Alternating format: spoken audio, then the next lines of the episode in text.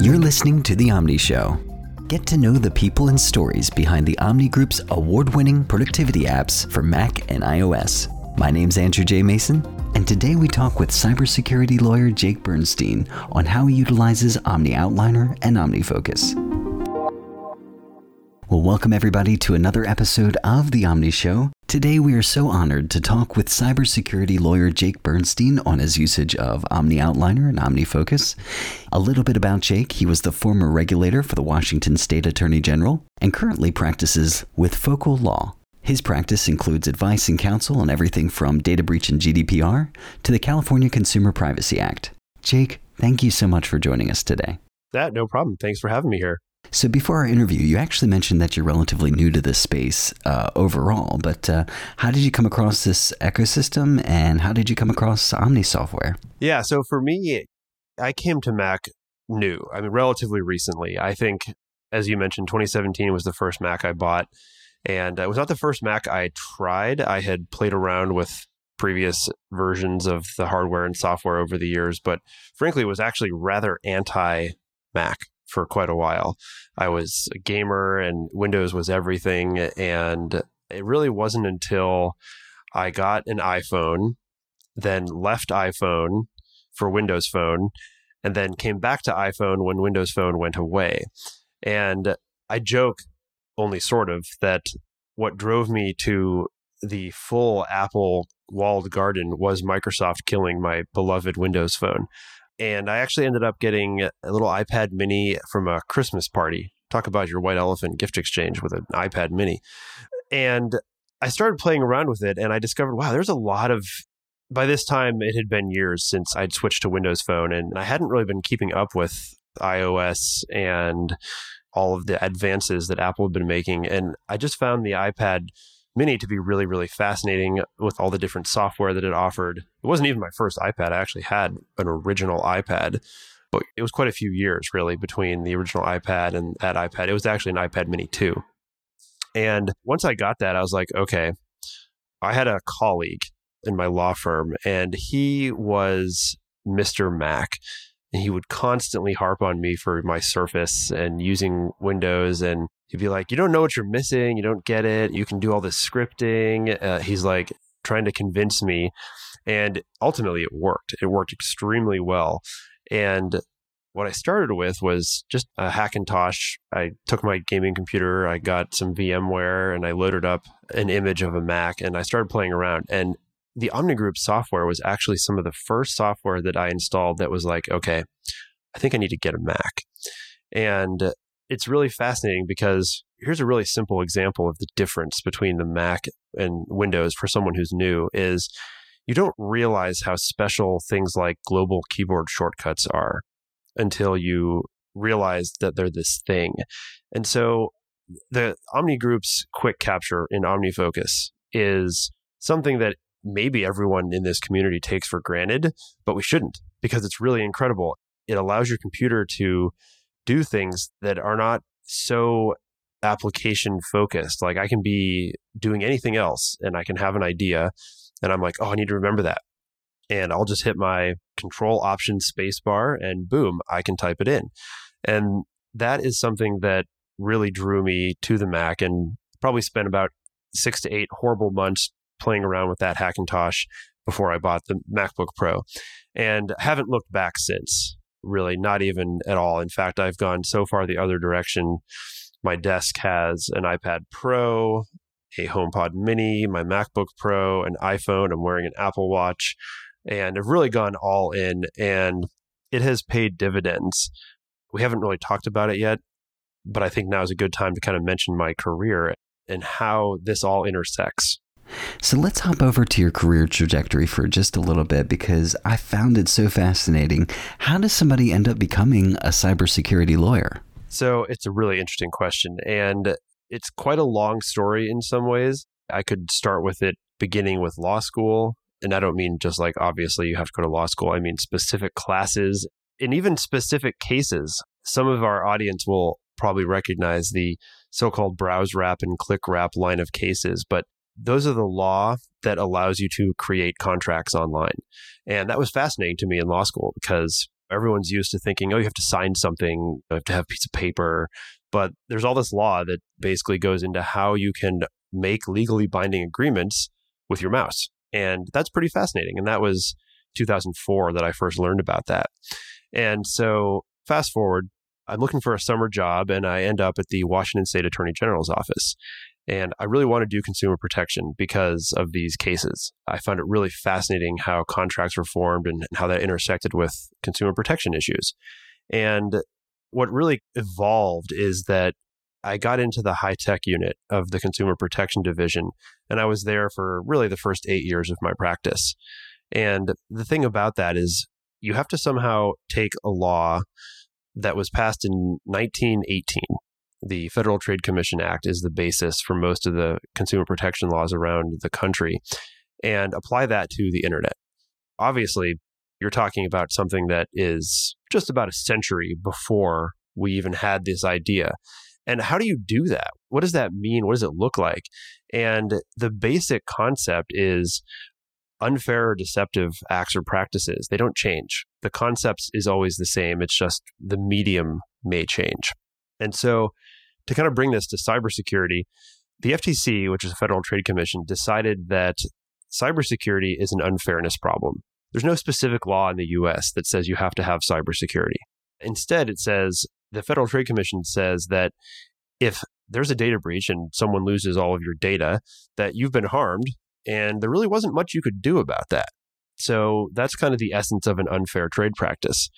And because the job I was in was essentially enforcing a what we call a baby FTC Act in Washington State, I got to start doing cybersecurity and privacy work sometime around 2013 and into 2014 and 2015. And there was no intent to do this when I went to law school, when I was in law school. Really, even the first several years of practice, it wasn't a thing. It wasn't something that anyone could think about. And what happened is that I started to see, I was always kind of a nerd, a techno geek, and I started to see this is going to go places. This is really important. Washington State, I'm not sure most people probably don't know this, but we passed one of the first anti spyware statutes. Why? Because Microsoft wanted to do that, and the legislature got on board with it. And they used that law, the Washington State Attorney General's office used that law, and that was kind of the basis for a lot of the cases that I worked on initially. But eventually we went past that. And man, I saw some cases where there was this anti theft software for a rent to own company. And the employees would just abuse it. They'd be able to flip on the webcam, and I saw people getting, they got undressed, they recorded it, they recorded screenshots. It was bad. Talk about a privacy violation. And so it was after that case wrapped up that I thought, I'm going to have to go into private practice because my wife wants me to get a real job. It's a joke, but it's so true. And what am I going to do? What am I going to do in private practice? I don't really want to just go be an insurance defense litigator. That would be boring. Consumer protection, class action, private work exists, but it's hard, hard to get into. And I thought, you know, I'm going to be a cybersecurity lawyer. And since that has literally zero meaning in 2015, I'm going to make it up as I go. And that really is what I have done. And so my career has been leveraging the experience as a regulator into advising companies on how to maintain a reasonable cybersecurity program. And there's been some litigation on the side. I brought a case against a hacker who foolishly crowed from the rooftops what he'd done. And I have to say, it's been really, really fascinating. Now, how does this all relate to Omni Group and the Omni apps and the Mac OS and Macs? Well, let me tell you something. There's a big difference between being a government lawyer and being a private lawyer. And it is in the amount of work, the speed of work, the stress level of the work. And I found that when I left the state, my old system, and I use that with air quotes because there really wasn't one, just wasn't going to cut it. I got rapidly overwhelmed. I don't even remember. I think I was probably trying to use OneNote and their built in to do. I think for a while I dabbled with Todoist, which is cross platform, but quite honestly, none of it really worked. And when I started fiddling around with that Hackintosh and really listening to my colleague who kept telling me over and over to get a Mac, I discovered, wow, there's this thing called OmniFocus. There's this thing called Omni Outliner. And I thought to myself, man, why didn't I find this in law school? God, that would have been so much more convenient than taking notes in Word like I did. And at that point, kind of the rest became history. I just really dove in to the whole ecosystem and became enamored of the passion that the developer community and the user community has. Like, I don't know if you all know this, but this is weird. This community of users, whether it's the podcast community like Relay or the Slack channel where fans and users come and talk, this is not normal software development processes outside of the Mac community. And it's really, really special. It's been a pleasure kind of getting to know it and know the people inside the community. Got it. So let's talk about your workflow. What does that happen to look like? Uh, I know you mentioned Omni Outliner. Sure. So I do a lot of writing. That should come as no surprise. Lawyers do a lot of writing. And we write everything from a three sentence email to a client to a multi paragraph, but still relatively short form kind of advice memo, all the way to multi section 20 page briefs. And that's a lot of different styles of writing. And what I found Omni Outliner is so great for is to basically just get the structure of whatever it is I'm writing down. And then I can take it. And one of the things I love doing is exporting an OPML and opening it up in like iThoughts or a mind mapping software. And then I'll play with it around in there. Or sometimes I'll go the other direction. Sometimes I'll start with a mind map and then I'll export that into Omni Outliner and then I'll kind of flesh it out. And then I'll export that into something like Scrivener for kind of the actual fleshing out of the writing. And once again, none of that exists in the Windows community, Windows world that I found. I mean, I certainly never found it in 25 plus years of using that software in a serious way. And so with Omni Outliner, this sounds silly, but if you've never used an actual outliner, people probably don't know what they're missing. The ability to shuffle around the lines in the outline, move them in, out, up, down. This is basic functionality, like literally Omni Outlining 101. But until you've experienced that, you don't know it even exists. And I think that's a real shame because it's such powerful software. And I think anyone who experiences is like, oh, well, light bulb, this is so obvious in retrospect. But it just isn't. If you don't have access to this kind of software, and what I like about the current world is that Mac seems to be taking off in a way that I'm not sure it ever has before. I think they're selling more, Apple's making more money on them. And the reason that's so exciting is that it means that companies like the Omni Group, their apps are just going to get a larger and larger audience. We haven't even talked about the iOS versions, but it's a good time to be a Mac fan, that's for sure. And then you mentioned using OmniFocus as well. Talk to us about that. Yeah, so I've done all kinds of experiments with all sorts of different GTD apps. And ultimately, I always have come back to OmniFocus. My first version of it was OmniFocus 2, because I think that was a few years ago. And I haven't cycled away from OmniFocus at all in years now, and I use it for everything.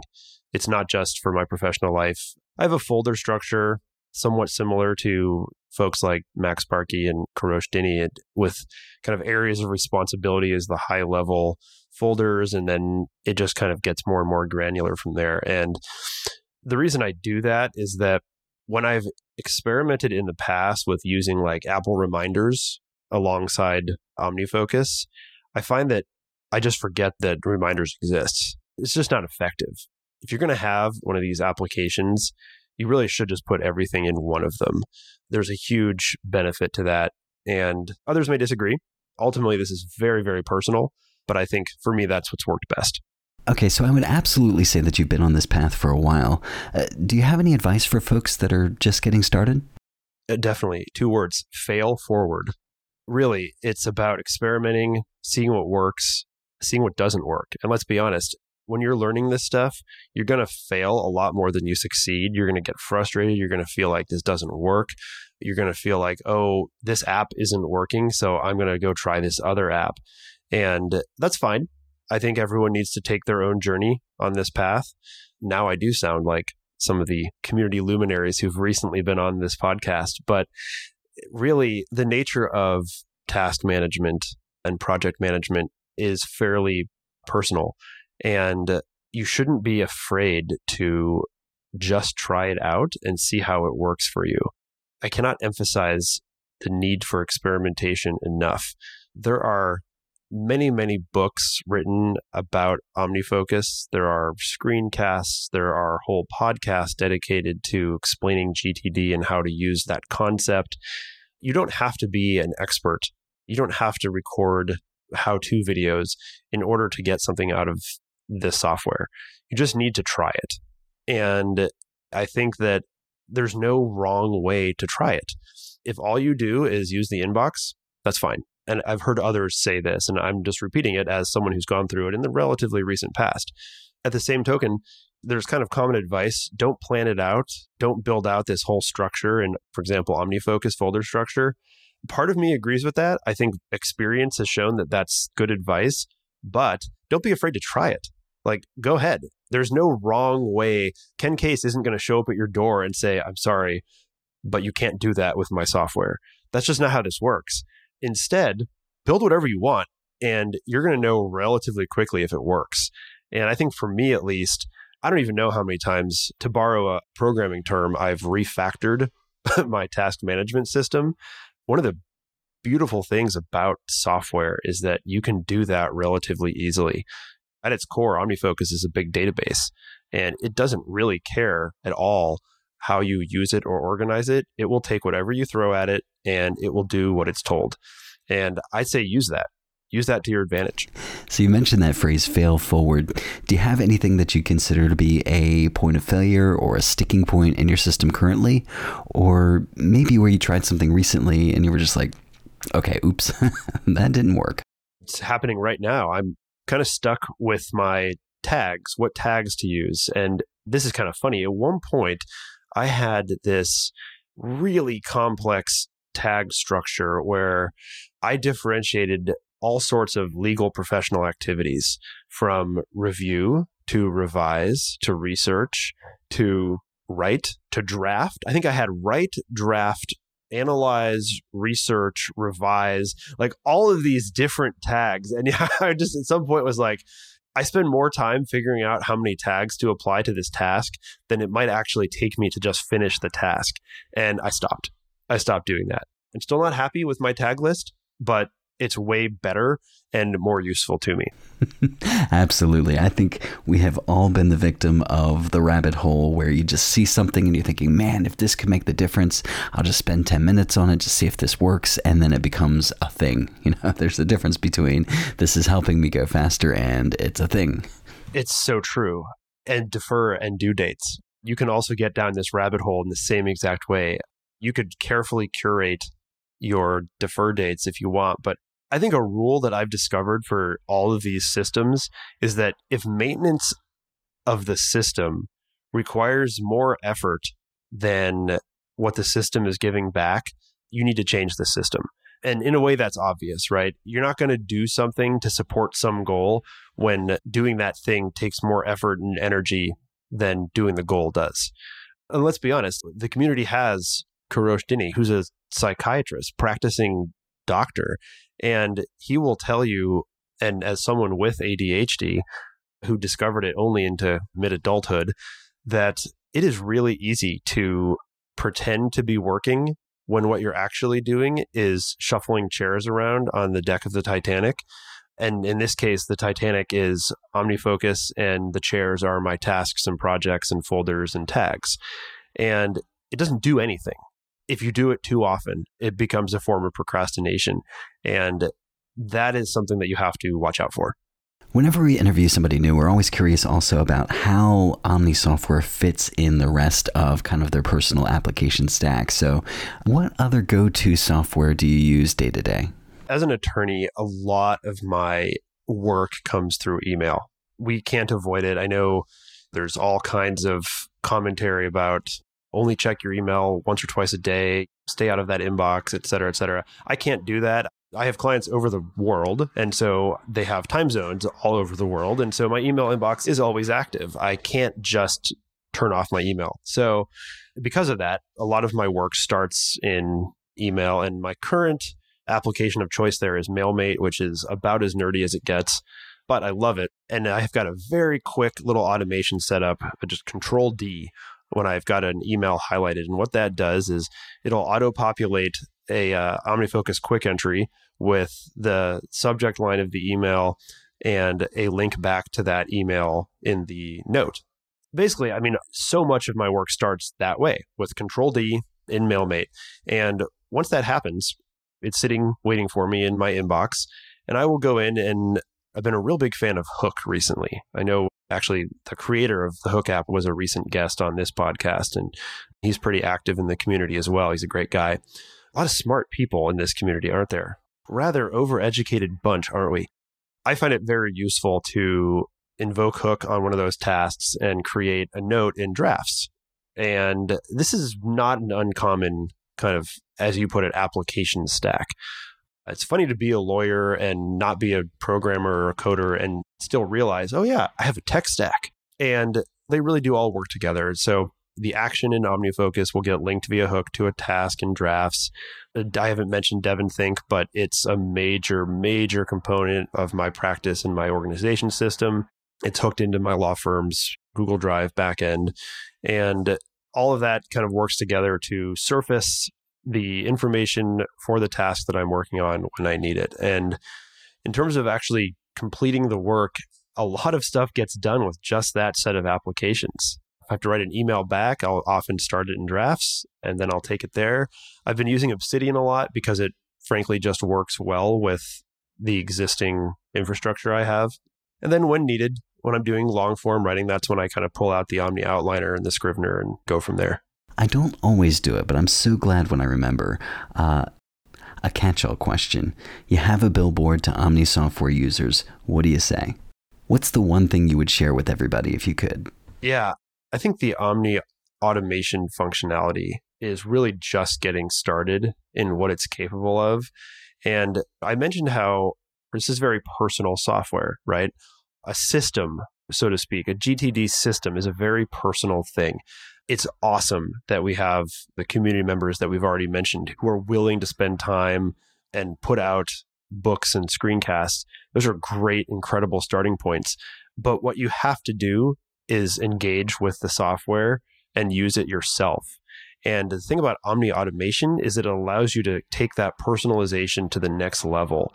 You know, I've often kind of, I suppose you could say, bemoaned the lack of keyboard shortcut functionality in as much as OmniFocus already has, there's always more that you want it to do. But with Omni Automation, you can make any keyboard shortcut you want for almost any function you want. And at first, I was like, oh man, I wish they would just do this. Like, so any user could just easily have a keyboard shortcut for this specific function. Then I began to realize, well, what if most people don't want that function? Like, how do you know? If you're the Omni group, how do you know what functions people are going to want or need? But by creating the Omni automation, you don't have to answer that question. You can provide that functionality. The community will provide the functionality, and then anyone can set it up how they want. That was a very brave decision, I think, when you compare it to software like Things, which has some really great keyboard functionality, but that's what you're stuck with. It's limited. What the developers wanted is what you get. And I just think keep creating community, keep going with all of the Omni automations they are a tremendous value add that I think very few other software development companies are doing. That is excellent, and I know we're so proud of it too. If folks are interested in finding out more about what you do or who you are, just want to connect with you in a different way, do you have any ways we could do that? I do. So I'm actually a co host of a podcast called the Cyber Risk Management Podcast. Everyone gets one guest to figure out what that's about. And I mean, honestly, we don't have a super clever domain name for it at this point. But if you Google the Cyber Risk Management Podcast, I promise you'll find us. I'm on Twitter, sort of. My screen name is at Jake Bernstein Wah. No need to spell that out. If someone really wants to find me, they can. But really, I'm all over the community. And of course, I do have a profile page on my law firm, which is focallaw.com, F O C A L L A W.com. If you can't remember any of the other stuff, maybe you can find that. So there you go. Jake, that is awesome. Thank you so much for spending some time with us today. We're very honored to have you as a guest on the show. That, no problem. Thanks for having me here. And thank all of you for listening today. Hey, we're curious. Are you enjoying the shows? Are you enjoying uh, learning how people are getting things done utilizing Omni software and products? Drop us a line at The Omni Show on Twitter. We'd love to hear from you there. You can also find out everything that's happening with the Omni Group at omnigroup.com slash blog.